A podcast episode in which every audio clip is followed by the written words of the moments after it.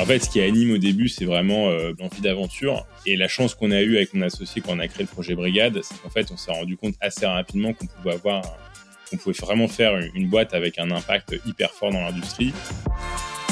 Bah, c'est un petit peu le, combo de euh, j'ai envie de porter la mission plus loin possible, j'adore l'aventure, euh, j'adore pouvoir justement créer quelque chose from scratch et le voir exploser dans le bon sens du terme.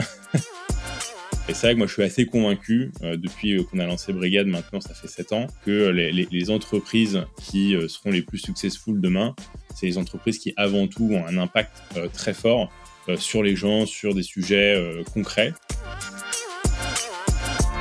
Bonjour, bienvenue dans la mini-série Tech Rock Summit dédiée à nos speakers 2022. Je suis Aline Papono, CTO de l'entreprise Adeline, développeur spécialisé dans la mise en place et l'expertise des moteurs de recherche.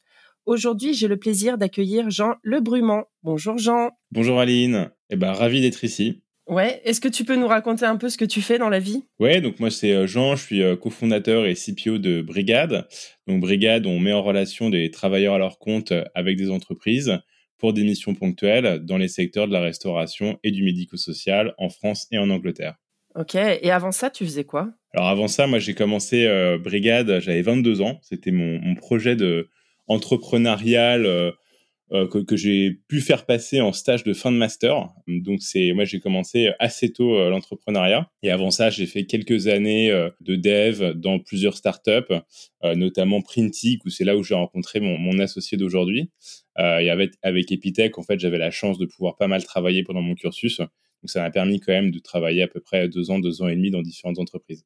Et du coup, donc toi, tu travailles avec des restaurateurs, avec des, des personnes plutôt dans le métier de restauration hôtellerie ou des personnes dans le métier du soin, de la santé. J'ai déjà entendu dire que voilà, tu, tu, tu, tu disais beaucoup que c'est une vocation. Euh, toi, tu considérais que c'est quoi ta vocation?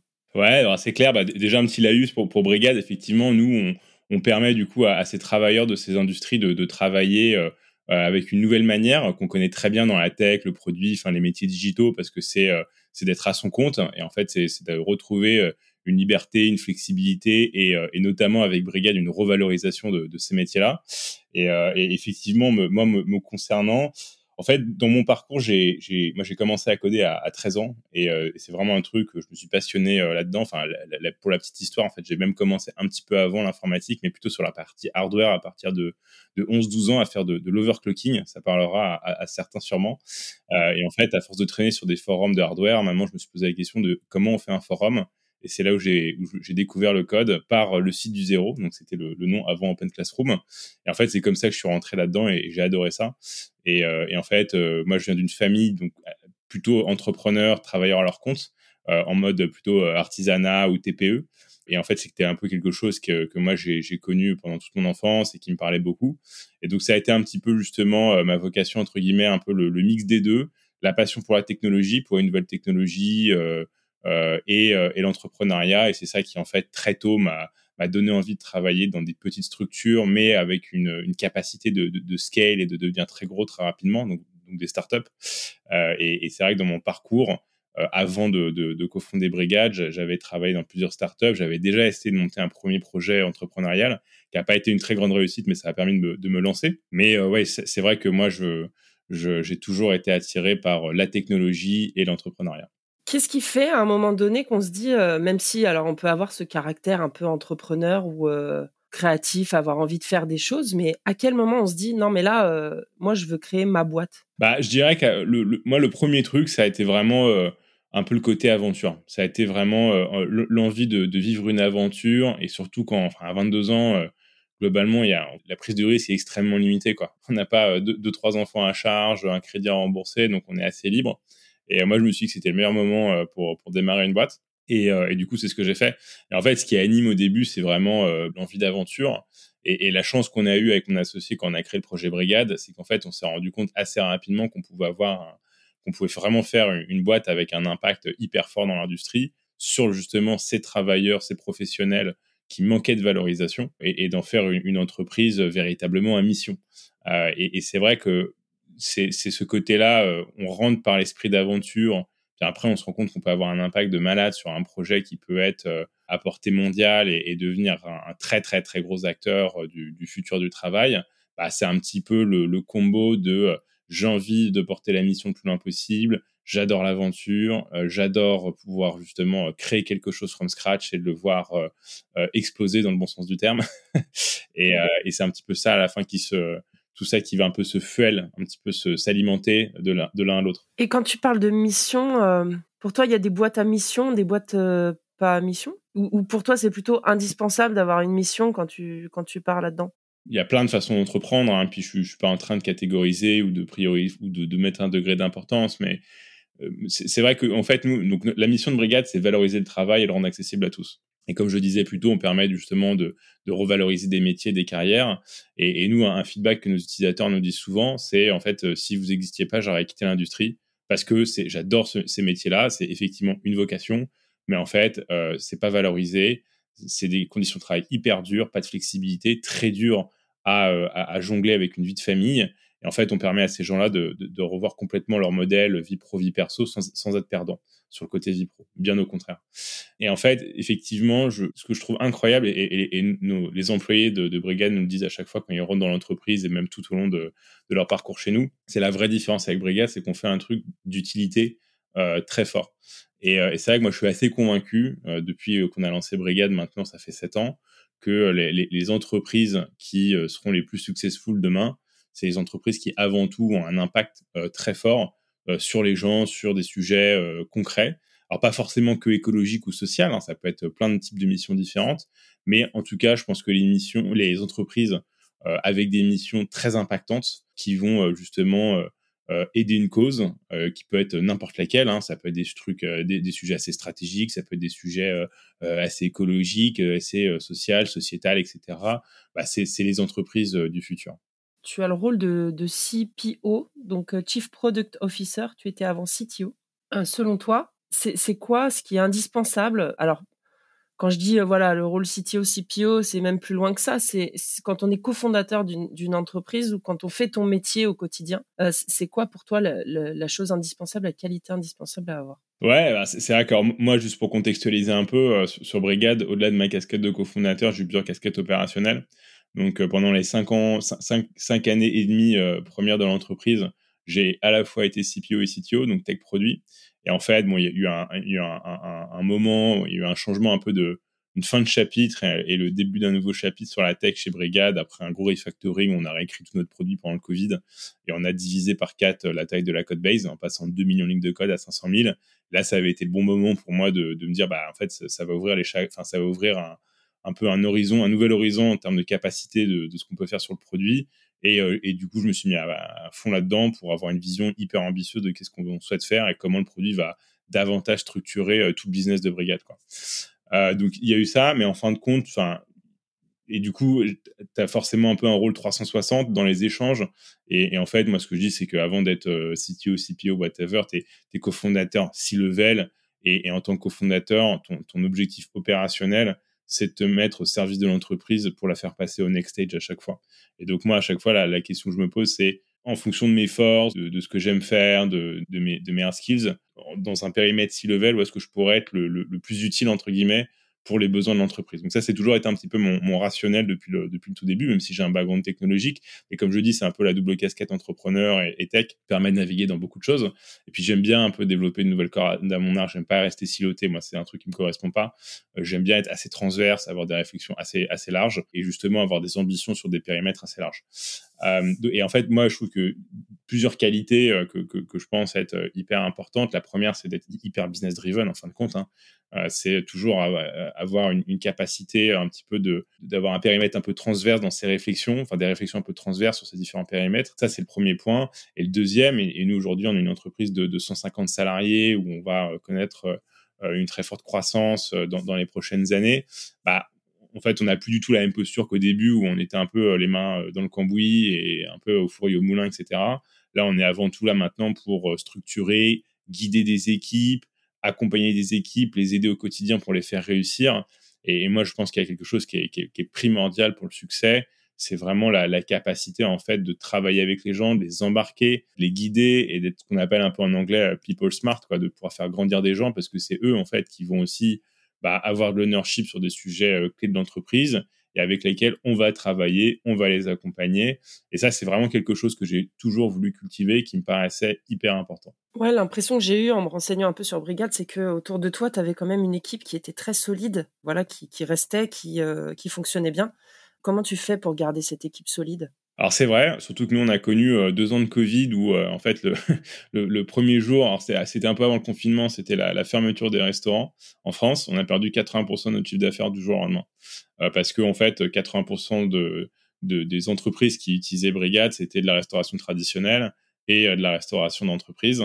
Et les 20% restants, c'était de la restauration dans le, dans, le sanitaire et médico-social. Et, et, en fait, effectivement, bon, bah, on pourrait imaginer que des gens qui vont en startup pour connaître l'hypercroissance, bah, du jour au lendemain, c'est de la gestion de crise avec justement un, un comme on appelle ça, avec, à durée un peu indéterminée, parce qu'on n'était pas capable de savoir euh, l'étendue de la crise Covid.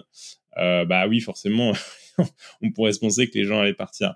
Euh, et en fait, ce qui a été assez incroyable, c'est que effectivement, on, on, a une part euh, non négligeable des employés qui sont là depuis euh, plus de quatre ans euh, et il y en a même qui sont là depuis euh, le premier jour de l'entreprise. On a eu la chance de démarrer l'entreprise avec un tout petit peu de moyens, euh, qui nous a permis de constituer une première équipe. Et parmi cette première équipe, il y, en a une part non négligeable qui, qui est encore avec nous aujourd'hui, qui tiennent des, postes à, très haute responsabilité chez nous, surtout dans la tech, mais aussi côté sales et, dans d'autres équipes.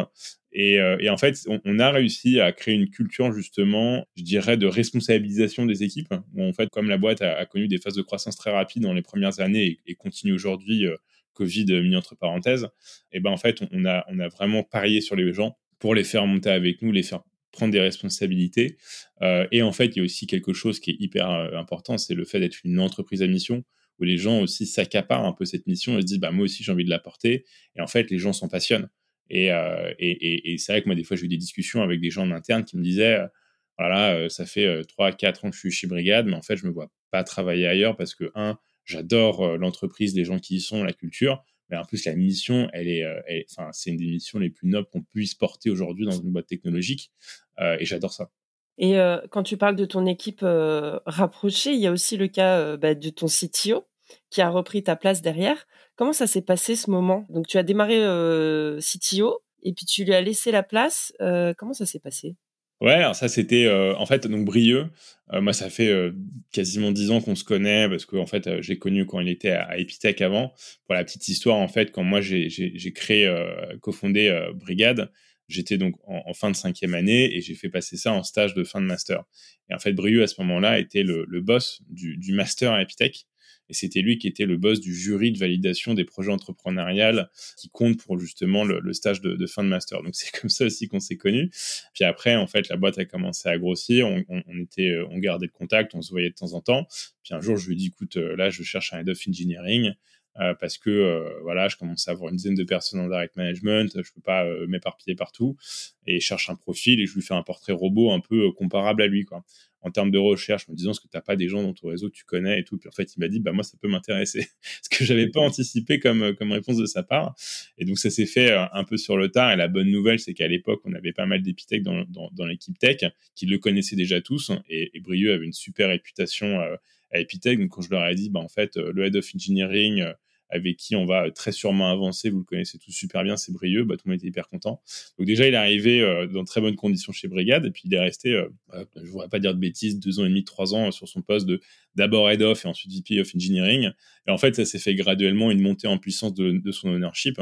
et quand il y a eu ce fameux refacto un peu global de tout ce de toute la tech et du produit chez Brigade pendant le Covid, bah, de plus en plus, je lui ai de l'ownership sur la décision même technique, etc., qui initialement euh, me revenait parce que justement, dans un esprit d'anticipation de cette transition-là, pour que vis-à-vis des équipes, ça soit hyper smooth et que c'est des gens avec qui travaillent déjà tous les jours. Et en plus de ça, il y avait un contexte avec un peu la fin d'un chapitre, le début d'un nouveau, où c'était un peu le moment parfait pour faire une transition et que euh, ça fasse que ce soit censé pour tout le monde. Donc c'est comme ça que ça s'est fait. Et donc euh, Brieux, il est situé depuis un peu plus d'un an maintenant, ça se passe hyper bien. Donc moi, je suis complètement sorti de la tech, hein, je suis plus du tout dans ces sujets-là. Je m'y intéresse plutôt par euh, par le côté un peu intellectuel sympa de la chose. Et on a toujours une excellente relation avec Brieux, puis on, on aime bien un petit peu confronter nos points de vue, brainstormer ensemble. Et mais ça s'est super bien fait. Et puis ça, enfin, et puis moi je vois maintenant la tech comment elle s'est structurée depuis un an. Enfin, il y a eu de, super belles choses qui ont été faites. Du coup, c'est une grande famille Epitech, mais si on n'est pas d'Epitech, on peut quand même, on peut quand même travailler avec vous. Ouais, bien sûr. Non, mais moi, franchement, c'est d'ailleurs c'est ce que j'ai toujours fait, et ce que je continue à faire aujourd'hui. Et, d'ailleurs, je, vais, euh, je vais, je vais te donner même euh, quelques quelques anecdotes sympas. On a euh, chez nous un ancien mécanicien des forces spéciales qui a voulu justement devenir tech, qui a fait une formation courte et qui est, de, qui est arrivé chez nous. On a un ancien alors j'ai plus le terme exact, mais en gros quelqu'un qui crée des chaudrons, donc euh, vraiment dans l'artisanat euh, traditionnel, top, qui pareil a, voulu changer de métier et, qui maintenant fait du dev. Euh, on a une ancienne sales aussi qui a fait une formation courte pour devenir dev aussi qui nous a rejoint. en fait nous ce qui nous intéresse hein, c'est deux choses, c'est la passion des gens et leur potentiel évidemment pour les postes plus seniors, leur expertise. Mais nous, et, ça c'est quelque chose que depuis le début, même si au début on a bootstrappé la boîte avec pas mal d'épithèques parce que c'était un peu la facilité, quoi, hein, étant ancien d'épithèque, etc., j'avais tout un réseau. Mais en fait, on, s'en fiche. Les diplômes, ça m'intéresse pas parce que tu peux avoir des excellents épithèques comme des épithèques euh, médiocres, entre guillemets, euh, tu peux, c'est vrai pour tout, hein, pas que pour Epitech, hein, c'est vrai partout. Et moi, ce qui m'intéresse, c'est vraiment la valeur intrinsèque des gens et leur potentiel. Évidemment, euh, est-ce qui fit avec la culture d'entreprise? Vous êtes, vous êtes nombreux là actuellement chez Brigade. Euh, vous êtes 100, plus de 100, c'est ça? On est 150, ouais, quasiment 150 là. Ah ouais, pas mal. Et d'où ça vient à un moment donné? Comment, quand on démarre une boîte comme ça, qu'on réussit à arriver à, à 150 personnes, j'imagine qu'il y a d'énormes ambitions. Euh, il y a une croissance qui est là encore euh, après le Covid, avec toutes les évolutions que vous faites. Comment, enfin, d'où ça vient cette envie, ce, leadership, cette ambition-là et, et, surtout cette confiance pour dire on, est dans le vrai et on va y arriver bah, Je dirais, ce qui, les, les, je dirais les trois choses. C'est un, euh, les succès passés, parce que euh, la croissance, déjà, où en fait ça conforte dans l'idée de se dire waouh, on a un super truc entre les mains et, on veut aller au, bout de ça. la mission, et j'en ai déjà pas mal, pas mal, parlé avant. Et le dernier point, c'est les retours utilisateurs. On a NPS côté talent qui est, qui est quasiment de 80, donc ce qui est juste énorme. Euh, et, on a des, véritables déclarations d'amour euh, quasiment quotidiennes par email. Et en fait, c'est, et quand on voit en fait l'impact de ces gens-là qui nous disent, bah, grâce à vous, je passe plus de temps en famille. Euh, en fait, on a plein de types de feedback. On a des feedbacks de gens qui se sont retrouvés dans leur métier, qui avaient perdu la passion. on a des gens qui ont permis d'avoir un équilibre vie pro vie perso qui était inédit dans leur vie. et on a des gens qui ont, pu justement faire des transitions. J'ai notamment quelqu'un en tête qui a pu créer son, son rêve, c'était de créer un restaurant mais il n'était pas en capacité de le faire parce qu'il ne pouvait pas euh, faire travailler euh, à temps plein en restauration et monter un restaurant à côté. Et grâce à Brigade, en fait, il a pu justement complètement revoir son emploi du temps, sans pour autant euh, se couper de, de, vivre, et à côté monter son projet de restaurant. Et maintenant, il utilise aussi Brigade pour son restaurant. Donc je trouve que c'est super, c'est super rigolo et ça, ça, boucle vraiment la boucle. Et en fait, c'est tous ces feedbacks qui, qui nourrissent aussi le, le côté, bah, l'envie d'aller encore plus loin, quoi. Ouais, tous ces success stories qui t'alimentent euh, tous les matins, quoi. ouais, tout à fait. ok. Justement, en termes de, morning routine, euh, t'en as une, toi? C'est quoi tes astuces euh, pour être toujours au top? Moi, je, enfin, je fais pas de, j'ai pas de morning routine en particulier. Tu fais pas de yoga le matin ou un, running? Non, non, je, je fais pas de méditation ni de, j'ai pas une, une routine en particulier. Alors, mais c'est évidemment avoir une vie saine, une vie équilibrée, mais au-delà des, des, trucs un petit peu bateaux comme ça, moi, je, je sais que je suis un peu un, je suis un peu extrême sur l'organisation et, euh, en fait euh, moi le je dirais que ce qui, est le plus important pour moi c'est de diminuer au maximum ma charge mentale. Et, euh, en fait du coup je délègue tout sur Notion sur des to-do list sur enfin voilà. En gros moi j'ai une grosse culture de l'écrit. Et en fait dès que je pense à un truc je l'écris vite quelque part. Comme ça je suis sûr de pas l'oublier. Et, et j'ai structuré mon Notion avec des to-do list dans tous les sens etc pour en fait, j'ai pas besoin de me dire ah mince, faut pas que j'oublie de faire ci, de faire ça, etc. Donc euh, moi, c'est, j'ai réussi en fait à me créer un, à, de la sérénité en fait, parce qu'à la fin, je pense que c'est ça le, bon terme d'être serein dans sa tête.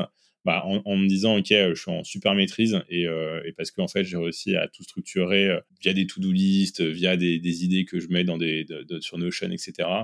Euh, pour m'assurer que j'oublie rien. Et tu es plutôt un inbox zéro type of Ah ouais, complètement. Moi, j'ai inbox zéro, Slack zéro, to-do list zéro. Enfin, j'ai, je déteste avoir des trucs. En fait, tant pour moi, tant que j'ai des trucs qui sont dedans, ça veut dire que j'ai pas fini ma journée, quoi. Et ton bureau est rangé Exactement, ouais. je suis un peu maniaque là-dessus. Pas mal, pas mal. Euh, pas mal. Est-ce que tu as des moments de, de flip un peu? Ça fait peur quand même à un moment donné quand tu es dans des boîtes comme ça. On, flippe des fois? Bah, On a flippé pendant le Covid, on va pas se mentir, hein, parce que euh, quand on passe de l'hypercroissance à, euh, à, à, ça va pas du tout, bah oui, on flippe. Hein.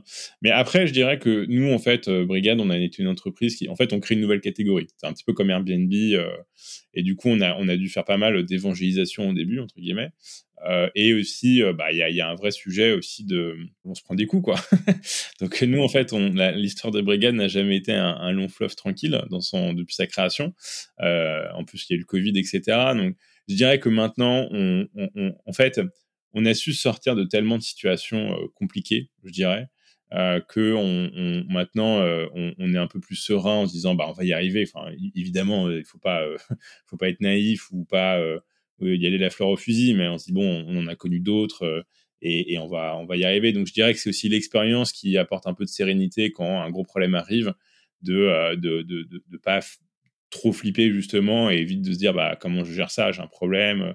Ok, qu'est-ce qu'on peut faire? C'est quoi là où les solutions à mettre en place? Voilà, et, c'est tout un état d'esprit qui s'est développé au fil des années, mais qui permet aussi de d'aborder les, problématiques et un peu les crises de façon, euh, je dirais, plus préparé, quoi, mieux préparé psychologiquement. Parce que justement, enfin là, au summit, justement, ton, ton intervention, c'était euh, donc lors d'une table ronde qui avait pour euh, thème euh, coup de frein dans la scale. L'écosystème en ce moment, il, il, bouge. On voit qu'il y a, on voit qu'il y a des choses qui se passent. Il y a une actualité. là, on a eu récemment en France aussi Back Market qui annonce des réductions d'effectifs. Ça, forcément, c'est un petit peu une ombre qui plane là au-dessus, qui fait un peu, enfin, peut-être aussi le ce qui s'en dit euh, peut-être fait plus peur que la réalité, je sais pas. Forcément, vous êtes euh, vous êtes un peu en ligne de mire aussi. Peut-être. Euh, est-ce que ça vous fait peur ça? Bah alors oui, effectivement, il y a un contexte économique qui se dégrade, hein, ça c'est indéniable. Après, moi, enfin, en fait, le truc de se dire, voyez, c'est la fin, enfin voilà, ça les startups. C'est un peu le truc que tout le monde attend aussi, peut-être de manière un peu malsaine, de dire bon, allez, qu'on en finisse. Moi, j'ai du mal avec un peu le, les, raccourcis, les simplifications. Euh, euh, je parle de la scène tech, hein, je parle pas de l'économie au global, parce qu'en fait, on se rend compte de pas mal de choses. C'est que il y a eu une période d'euphorie euh, post, post, euh, je dirais, euh, Covid, enfin lockdown, tout ça, où effectivement on a vu des boîtes lever énormément sur des valos euh, dingo, avec c'est des boîtes qui venaient de se créer. Donc ça, c'était des choses qu'on voyait pas trop avant, en tout cas pas en France. Bah, effectivement, c'est des boîtes qui mécaniquement, bah se mettent dans une position très à risque. Quoi. C'est je lève énormément d'argent sur des très grosses valos.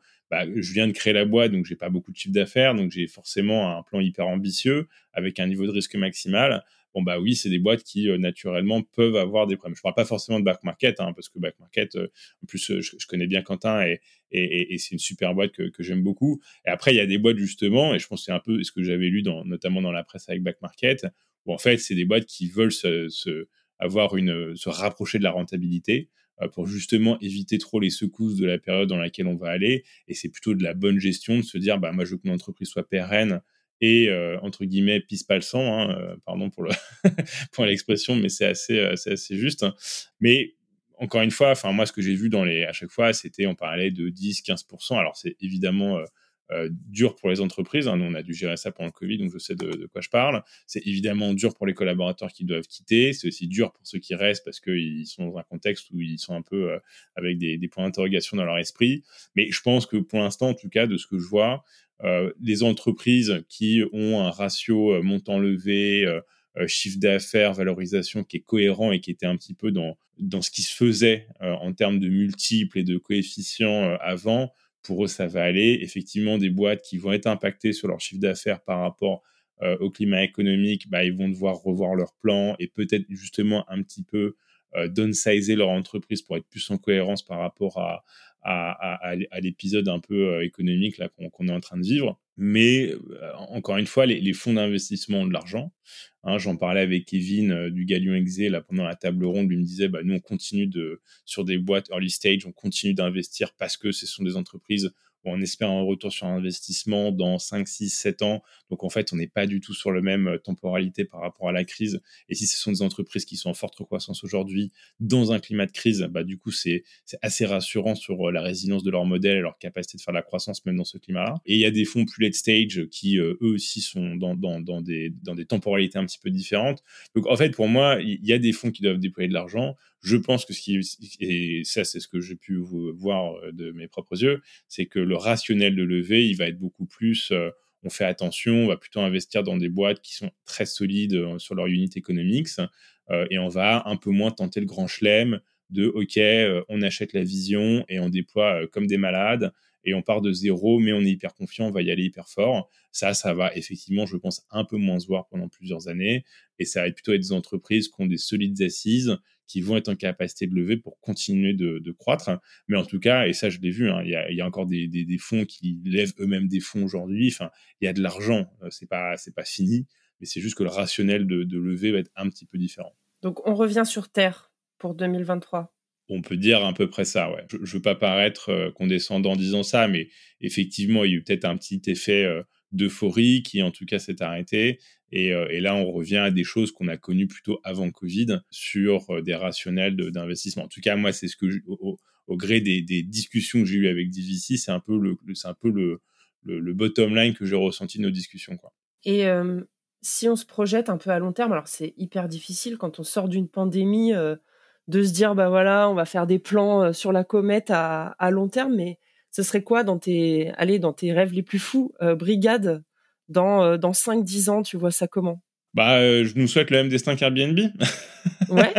En termes de d'impact positif en termes de taille d'entreprise en termes de, réussite enfin voilà. Non c'est non mais blague à part oui on, a une énorme ambition on a une super mission, on a un produit euh, qui, euh, en tout cas, euh, pour l'instant, est, tout à fait satisfaisant pour l'ensemble de nos utilisateurs et on a de très très belles ambitions dessus. on a une super équipe, donc non, bah, je nous souhaite en fait de pouvoir porter notre mission le plus loin possible. et c'est une problématique qui est globale. là, on est sur deux, deux secteurs d'activité parce qu'on a vraiment un positionnement multispécialiste, donc on n'est pas sur 15 industries à la fois en généralisme, quand on ouvre une industrie, on devient vraiment expert de celle-ci. Bah, J'espère qu'on sera aussi présent sur d'autres industries, sur différents continents. Euh, et voilà, c'est tout le mal, entre guillemets, que je peux nous souhaiter. Euh, et en tout cas, c'est notre ambition, ça c'est sûr. Bah, super. Et eh ben écoute, moi j'ai envie de dire longue vie à Brigade. Bah, merci. Pourvu que ça dure. Et puis merci beaucoup à toi pour le temps euh, que tu nous as consacré. Ouais, bah merci à toi Aline et puis merci à Techrox. Merci Techrox et à très bientôt.